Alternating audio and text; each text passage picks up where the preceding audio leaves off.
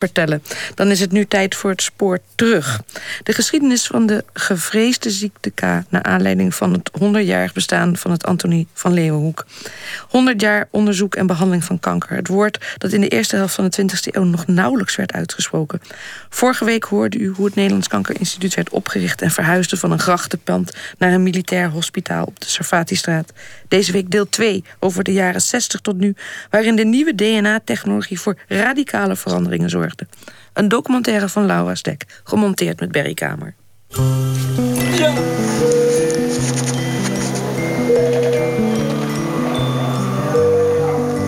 Er zijn maar heel weinig plekken waar men van meet af die visie heeft gehad... van dat het niet alleen zorg moest zijn, maar ook onderzoek.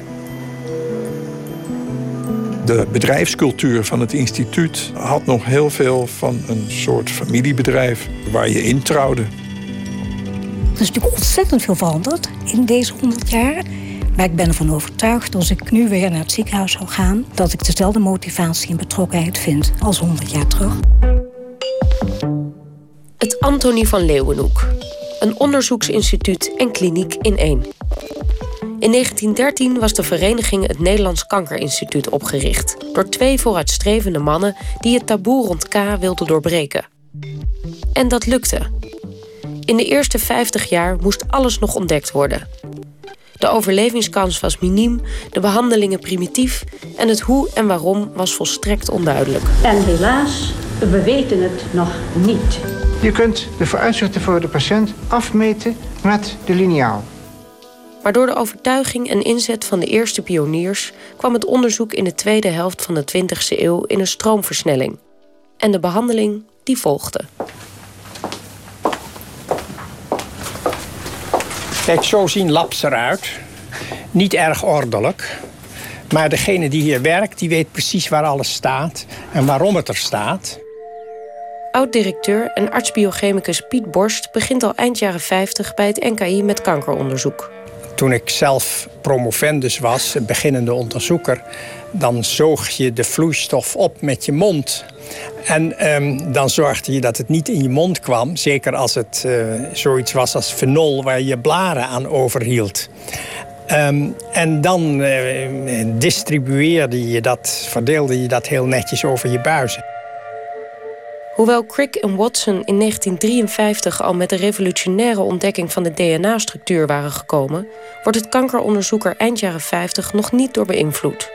Ik heb mijn promotieonderzoek van 1958 tot 1961 gedaan. En in het laboratorium voor biochemie is toen het woord DNA nooit gevallen.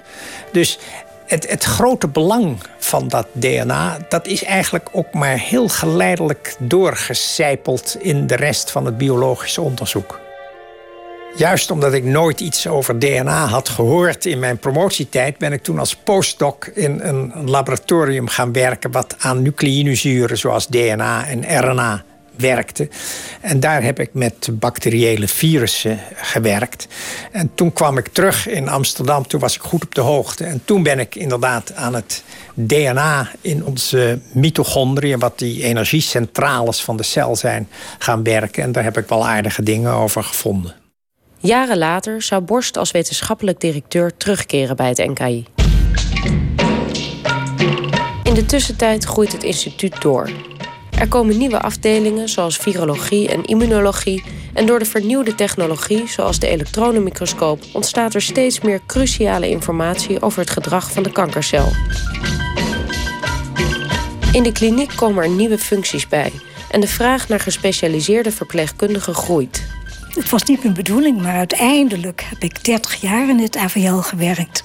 Naar het voorbeeld van haar zus begint Mieke van Hasselt in 1971 aan de oncologieopleiding voor verpleegkundigen. Er was één ding die eerste dag wat me meteen opviel. Het was mooi weer en langs de waterkant zaten patiënten te vissen. Dus ik zei tegen mijn zus: Deden ze dat bij jou ook? Ja, zei ze. Die hengels heb ik meegenomen. Die heb ik van ons broer Gijs meegenomen. En de visjes werden zelfs nog in de keuken klaargemaakt. En toen dacht ik, nou, geen diëtist en toch een eiwitrijk dieet. Ik kwam uit een ziekenhuis waar ongeveer een, altijd een 100% bedbezetting was. Dus dat was werken, werken, vooruitwerken. Want straks moest je weer ruimte hebben om zoveel patiënt op te vangen. En hier, je kon een, wij spreken een uur bij een patiënt gaan zitten als dat nodig was. En een collega van je keek om de hoek en zag dat je in gesprek was en nam je andere patiënten over. Nou, dat, dat herinner ik me nog als de dag van vandaag. Dat je mocht praten en dat er serieus werd aangenomen dat je een gesprek aan het voeren was waarin je niet gestoord moest worden. Er is ook tijd voor een gesprek. De patiënten liggen veel langer in het ziekenhuis en ze liggen allemaal bij elkaar. In de Savatistraat was nog geen intensive care. Dus je kreeg, de patiënten kwamen rechtstreeks van de OK naar de afdeling toe. Ik heb het grootste deel op de klasafdeling gewerkt. En daar kwamen eigenlijk, omdat dat de afdeling met de eenpersoonskamers was... Uh, kwamen daar zowel de chirurgische patiënten, interne patiënten, alles door elkaar. Dus dat is natuurlijk gewoon een groot verschil met nu. Er is nog een belangrijk verschil voor de beleving van de patiënt. In 1953 was de eerste anesthesist aangesteld en patiënten konden met nieuwe middelen in volledige narcose worden gebracht. We kunnen hen minder last geven. We kunnen zorgen dat ze minder narigheid hebben dan vroeger. En bovendien is er ook een enorm belangrijk ding... dat is de verbeterde narcose. Bijvoorbeeld, ja. ja. De angst van de patiënt voor de behandeling is daardoor zo ongelooflijk veel minder. Ook als het een herhaling van de behandeling betreft. Dat heeft veel voordelen. Maar naar huidige maatstaven zijn het in die tijd nog paardenmiddelen. Oud-chirurg Joop van Dongen de mensen waren natuurlijk veel langer onder narcose en, bleven nog uh, diep sudderend uh, uren en uren en uren op hun bed nog liggen. ook de, de, de, de bijverschijnselen van narcose waren vroeger natuurlijk veel ingrijpender. Mensen die eindeloos nog lagen te, te braken en vreselijke tafereelen soms. Dat is allemaal dankzij dus de betere anesthesie is dat totaal anders geworden, gelukkig. Ook de rapportage. Ja, volgens mij gebeurde dat in één uh, schrift waarin stond dat je even las wat er met patiënt X gebeurd was. Ik weet ook dat we een systeem van klappertjes hadden... waarin per dag een kaart werd op, op een kaart werd opgeschreven van de dag, avond, nacht. En dat systeem werkte zo dat er vier dagen op konden. Kaart weer omslaan. En dan werd die weggegooid. nou, dat was natuurlijk ook niet zo best. Maar die patiënt lag al langer, mondelinge overdracht goed. Dus ik heb dat ook niet ervaren als dat we dingen gemist hebben. In de Sarfatistraat is het nog een kleinschalige organisatie. En voor Mieke van Hasselt lopen zorg en onderzoek precies volgens de formule naadloos in elkaar over. Als je in de nachtdienst zat op de eerste etage, dan kon het gebeuren dat er iemand van het research lab naar je toe kwam en zei: Ach, ik, er, er loopt nog een proef en daar staat continu een kraan voor aan. Maar willen jullie opletten en even één keer het uur kijken of dat er geen overstroming gaat ontstaan? Nou ja, dan liep je dus uh, het gangetje door en dan ging je even kijken. En ja, ik, er is nooit een overstroming geweest, maar dat deed je er gewoon even bij. Wat eigenlijk het unieke van dat ziekenhuis uh, is, is dat men heel erg gewend is om samen te werken. Al dus psycholoog Frits van Dam. Op zich zou ik in een ander ziekenhuis als psycholoog een soort vreemd uh, eend in de bijt zijn. Maar hier is men gewend om vanuit verschillende invalshoeken alles te overleggen. Hij komt in 1969 met het AVL in aanraking. De sociale kant van het ziekteproces had in de jaren 50 al meer aandacht gekregen. Onder andere door chirurg en chef de kliniek Willem Wassink. In 1953 had hij de sociaal-medische afdeling opgericht, waarmee er meer ruimte kwam voor de beleving van de patiënt. Frits van Dam wordt in eerste instantie aangetrokken om een patiënt met extreme pijnklachten te verlichten. En dat doet hij met een nogal onconventionele methode. Toen heb ik die patiënt gehypnotiseerd. En die patiënt, uh, ja, zoals het altijd gaat met de eerste patiënt... als je wat uh, probeert, dat gaat altijd heel erg goed. Dus deze patiënt die viel uh, na 30 seconden in slaap. En dat is een groot wonder. Toen heb ik die patiënt wat dan heet een zogenaamde posthypnotische suggestie gegeven. En ik zei van nou, als je weer pijn hebt en er komt een verpleegster... en die houdt een ballpoint voor je neus... dan zal je merken dat de pijn weggaat. En dat gebeurde ook. Dus ja, ik werd als een soort van wonderdokter eh, binnengehaald. Maar dat werkte natuurlijk eh, verder helemaal niet zo. Maar Van Dam raakt wel geïnteresseerd in de pijnbestrijding, waar in die tijd nog geen beleid voor is. En breder in de logistiek van het ziekenhuis, waar hij vanaf dat moment onderzoek naar gaat doen. De hypnose blijft een eenmalig avontuur. Dat hebben we eigenlijk al heel snel losgelaten. Eigenlijk het Van is niet een uh, ziekenhuis... waar uh, alternatieve behandelwijzen ook maar enige kans krijgen. Terecht, vind ik. Toch wordt het onderzoek binnen het NKI wel degelijk beïnvloed... door de alternatieve geneeswijzen. Of beter gezegd, verstoord. Vooral in de jaren 60 en 70 winnen de alternatieve behandelingen aan populariteit. Het is heel moeilijk geweest om te zorgen dat het eigen onderzoek niet voortdurend doorkruist werd door verzoeken van de regering of uh, de stad of uh, het publiek om een of andere idiote claim te onderzoeken. En dat, dat is dus toch ook wel vaak gebeurd, dat claims onderzocht zijn. Ook nieuwe diagnostische methoden. Mensen die dus dachten dat ze een, een nieuwe serumtest hadden, een bloedtest waarin ze kanker konden ontdekken.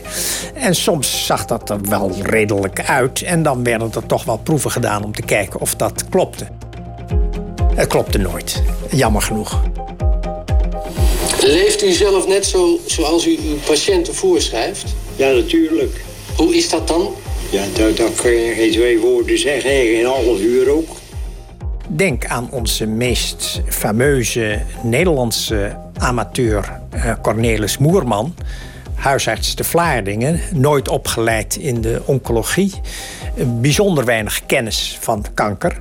Die meende een dieet ontwikkeld te hebben waarmee hij kanker uh, niet alleen kon voorkomen, maar ook genezen. Mijn man was helemaal niet goed.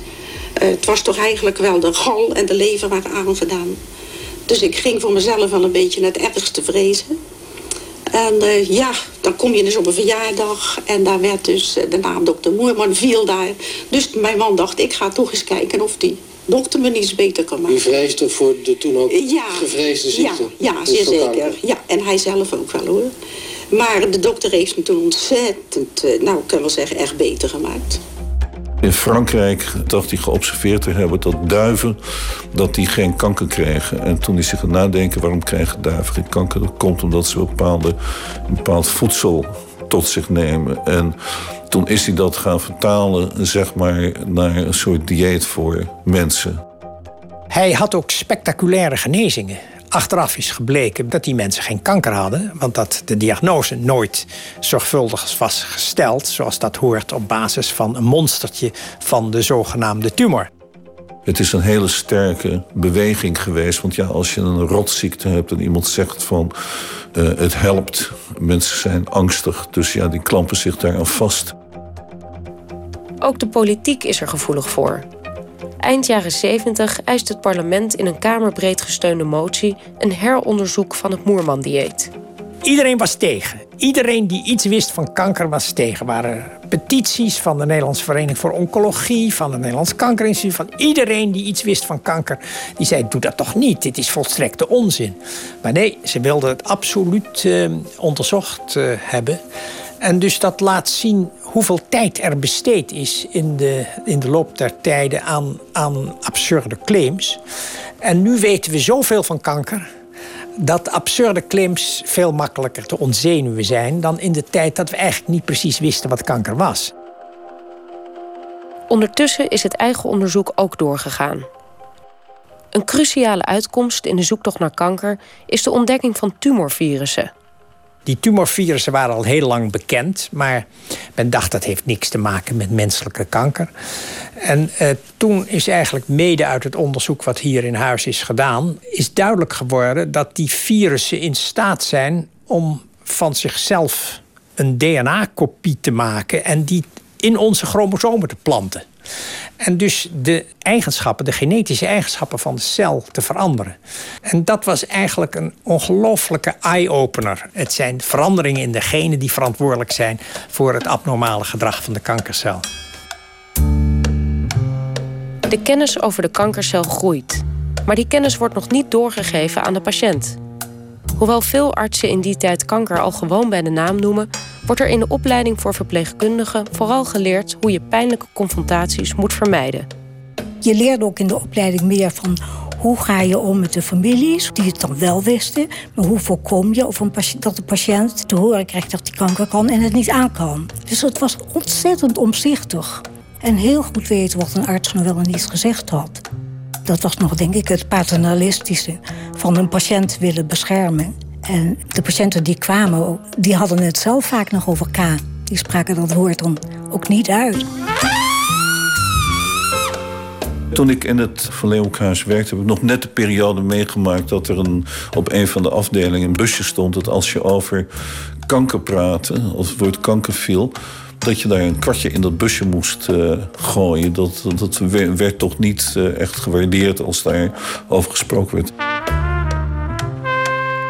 Vroeger was eigenlijk degene die de informatie gaf, dat was de arts. En er is nu om die artsen heen uh, zijn allerlei hulptroepen als het ware verschenen. Van, van researchverpleegkundigen, verpleegkundige specialisten, weet ik wat. Het is eigenlijk in de, in de zorg is, is wat dat betreft is er veel meer aandacht gekomen voor informatie. En het is niet meer het monopolie van, van dokters. De jaren 60 en 70 zijn de jaren van grote verandering. Ook op het gebied van de radiotherapie. Het AVL krijgt in 1968 zijn eerste lineaire deeltjesversneller. Dat de basis vormt voor de huidige apparatuur. En als hoger elektronicus kwam ik in dienst eh, om die lineaire versneller in de lucht te houden en uh, klinisch geschikt te maken. Dit is Henk van der Guchten, die in 1970 wordt aangenomen met een heel nieuw team van gespecialiseerde fysici, computerprogrammeurs, hogere elektronici en statistici. Die konden veel meer dan bestralingsapparatuur uh, aanbieden aan de artsen. Uh, en dat werd uitgebuit. Diagnosis: tumor of glomus jugulare et caroticum. Omdat de medische industrie nog niet zo sterk ontwikkeld is, werkt het team zelf aan verbetering van de bestralingsapparatuur. We waren op onszelf aangewezen uh, als pioniers en hebben in de jaren 70 dus heel veel ontwikkeld op dit gebied. Dat hebben we later heel moeizaam af moeten leren. Die neiging die blijft bestaan. In the search for effective crossfire of radiation, some ideas on effective planning have been realized. Door de bijna futuristische beelden uit een film over de lineaire deeltjesversneller van begin jaren 70 zouden we bijna vergeten dat de dagelijkse praktijk toch nog vrij primitief kan zijn. Een patiënt, een gynaecologische patiënt, die moest een radioactieve behandeling ondergaan. Eh, waarbij een staaf of moulage vaginaal werd ingebracht. En uh, daar hingen denk ik draadjes of iets aan. In elk geval in zijn nachtdienst moest je gaan controleren of alles nog goed zat. Dus ik kom bij dat vrij oude dametje en ik tuur met mijn zaklantaarn. Ik zie geen draadjes of wat ik moest zien.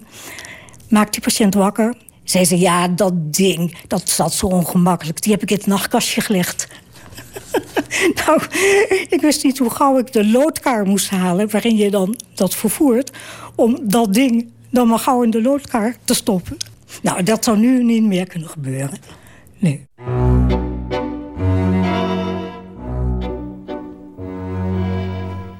Ondertussen raakt de patiënt steeds geëmancipeerder. De verpleegkundigen worden getutoyeerd, de patiënt krijgt meer inspraak en de persoonlijke behoeftes komen steeds meer centraal te staan. Het in 1949 opgerichte Damescomité van Vrijwilligers doet er alles aan om aan die behoeftes gehoor te geven. Er zaten een paar buitengewone stevige dames die heel veel konden bereiken, ook in de economische sfeer. Het is gewoon een kwestie van erop uitgaan en stralend vertellen waar je het over hebt. Marguerite Sikkingen van Egen heeft het voorzitterschap van haar moeder overgenomen en zet alles in om de patiënten en verpleegkundigen van extra gemakken te voorzien. Doordat wij als familie te maken hadden met de jongens Bor, later de grote violisten, kenden wij vader Bor en die is bij mijn ouders gekomen, wist dat wij een Stradivarius hadden zonder dat wij speelden en heeft toen gevraagd: mogen mijn kinderen die lenen? Daartegenover heeft toen later gestaan dat deze jongens hebben opgetreden voor een concert voor ons, waar men werd uitgenodigd en die men moesten allemaal toegangsbewijzen betalen. Dat is nou een voorbeeld van hoe er geld werd verzameld. In het damescomité of later de Stichting Patiëntenzorg zitten vrouwen die over het algemeen goede connecties hebben. Ik ben ook eentje die eh, door mijn man natuurlijk een heleboel mensen heb gekend. Maar die zeiden ook tegen elkaar: Oh mijn hemel, nee, Margriet komt naast je zitten, hou je gedekt. Die wisten dat het altijd misging. Een voorbeeld: Ik werkte in het ziekenhuis gewoon en werd opgeroepen. En toen was er een jongeman en die had een voedingspomp nodig. Goed, wat gebeurde er? Ik had op een gegeven moment ook een diner. We hadden toen verschillende tafels. En toen uh, zat ik aan een tafel, heel gezellig en zo. En ik zag onmiddellijk dat de directeur van Nutritia daar rondliep. Dus ik zei tegen ze: Jongens, met dessert, want dan mochten we ophalen, eh, ga ik even vreemd. En ik dus naar hem toe. Nou, diezelfde avond had ik mijn voedingspomp terug. Daarom wilden ze op het diner niet naast me zitten. Want ze hadden al genoeg ervaren dat ik de een pakte voor dit en de ander voor dat. Maar ik pakte iedereen op zijn eigen terrein.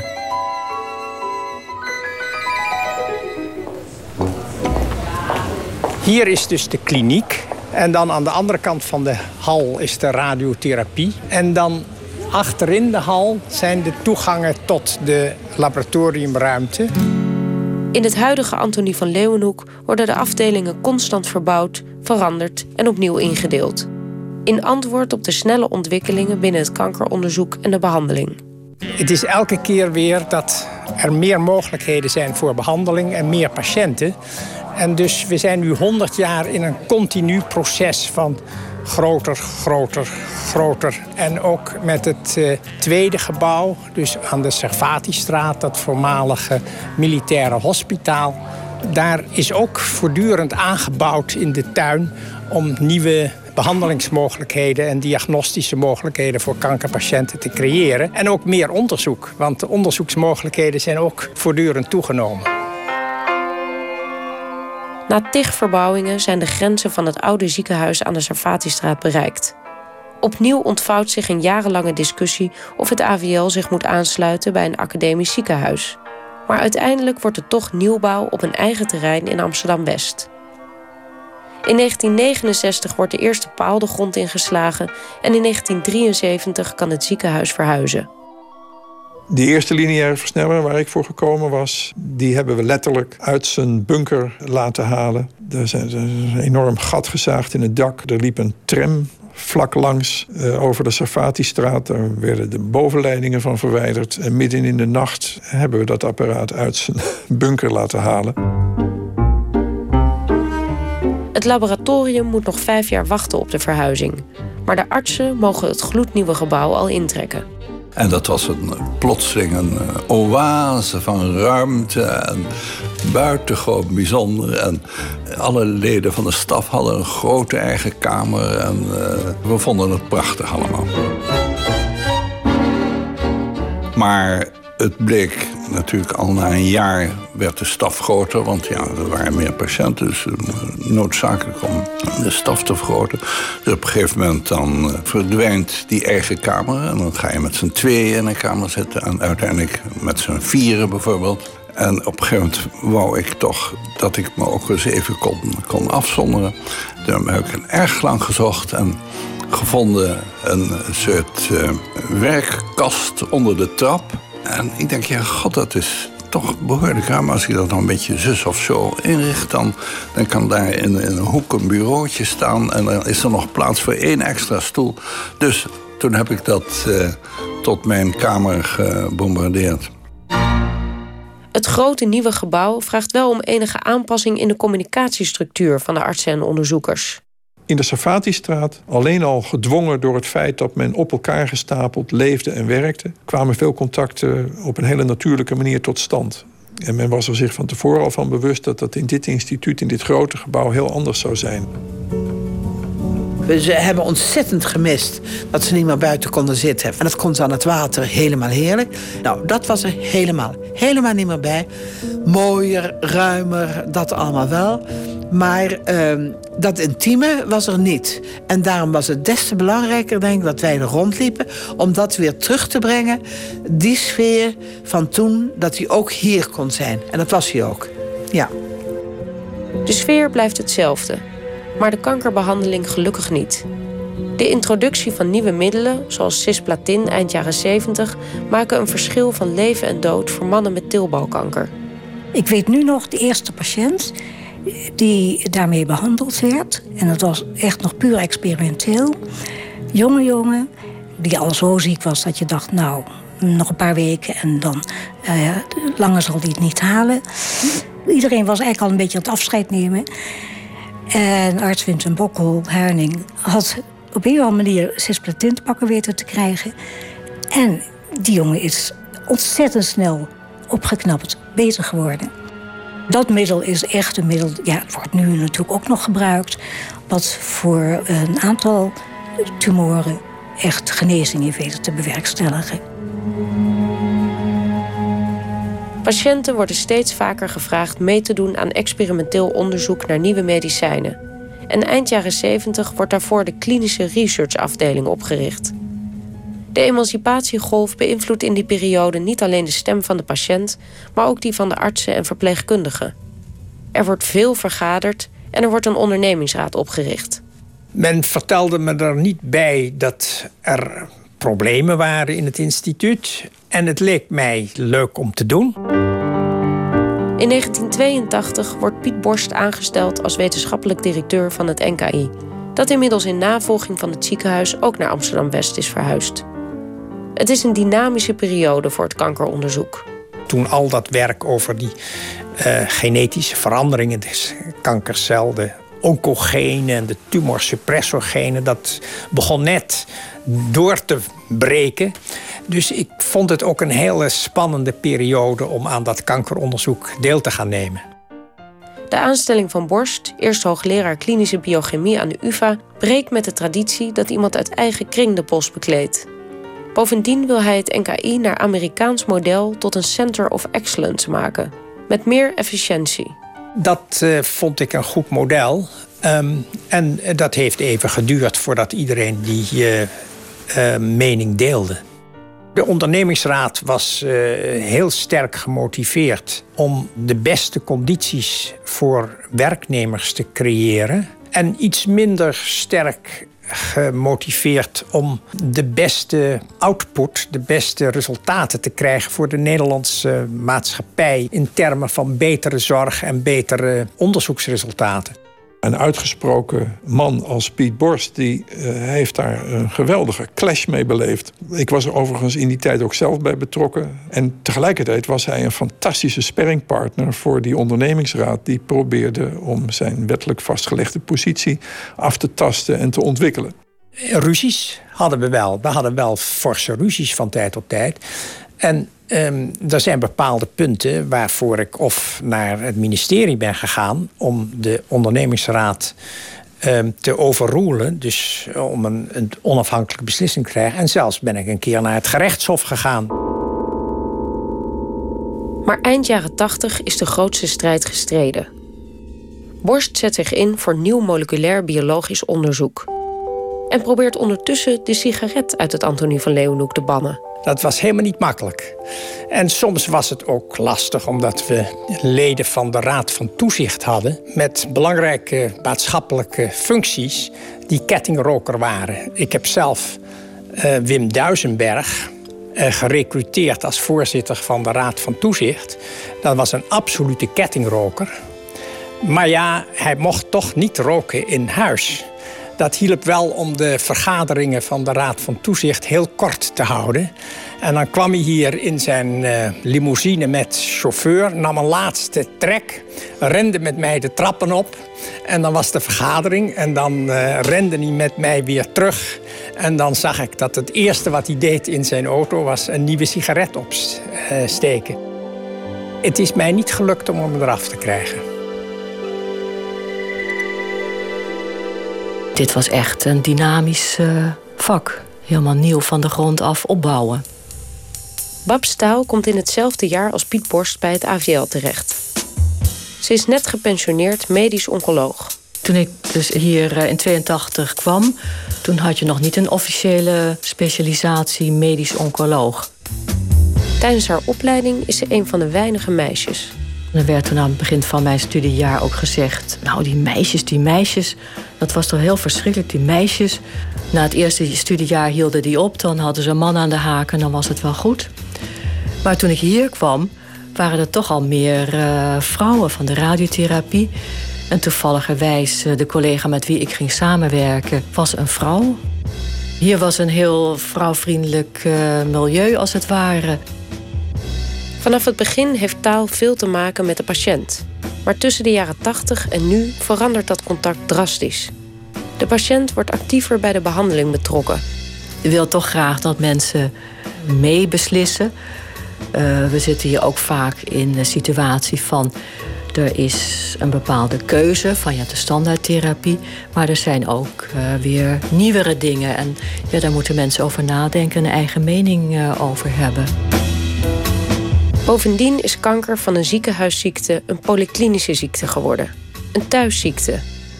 Het vroegere K, dat altijd binnen de muren van het ziekenhuis was gebleven, is nu onze huiskamers binnengekomen en deel van het leven geworden. Daarnaast is kanker geen enkelvoud meer. Het komt voor in verschillende gedaantes en in verschillende stadia. En dat vraagt om een andere benadering. Wat nu dus door de, de ongelooflijke ontwikkelingen in het onderzoek van DNA en genwerking. door de enorme ontwikkelingen in de bioinformatica die het mogelijk maken om informatie van alle menselijke genen om die te verwerken en daar iets zinnigs mee te doen, is het mogelijk geworden nu om van iedere kankerzwel, bij iedere patiënt, eigenlijk de belangrijkste genetische eigenschappen te bepalen. Nu is het personalized medicine. En dat uh, is niet alleen dat we de patiënt als een persoon zien, maar de tumor ook heel persoonlijk. Van, het zijn natuurlijk allemaal uh, ontspoorde cellen, maar de een is net een beetje anders ontspoord dan de ander. En hoe kun je op die mechanismen ingrijpen? De borstkanker van mevrouw Smit is niet dezelfde als de borstkanker van mevrouw Jansen. Globaal wel, zodat we op dit moment ze toch goed kunnen behandelen. Maar willen we dat nog beter gaan doen, dan moeten we die eigenschappen van de tumor, die moeten we in de planning van de chemotherapie gaan betrekken. Dat is voorlopig nogal duur en daarom probeert het AVL geld te werven, ook met zijn 100-jarig bestaan. Dat is nogal duur. Maar dat maakt het dus mogelijk om precies te zien... wat is er nou eigenlijk mis in die kankercel. Het Nederlands Kankerinstituut is in de afgelopen eeuw van ver gekomen.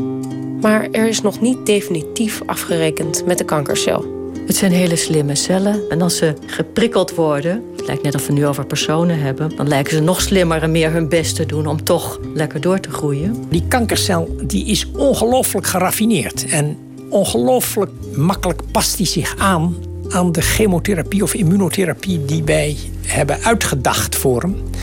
Wat mij optimistisch maakt, maar dan spreek ik echt over een termijn van 30 jaar, is dat het aantal genetische veranderingen is eindig.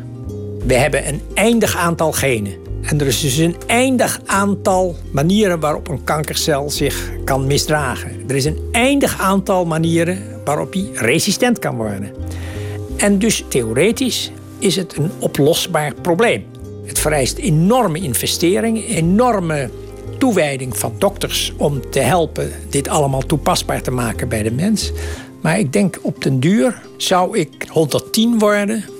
Dan denk ik dat het wel eens uh, grotendeels zou zijn, kunnen zijn opgelost.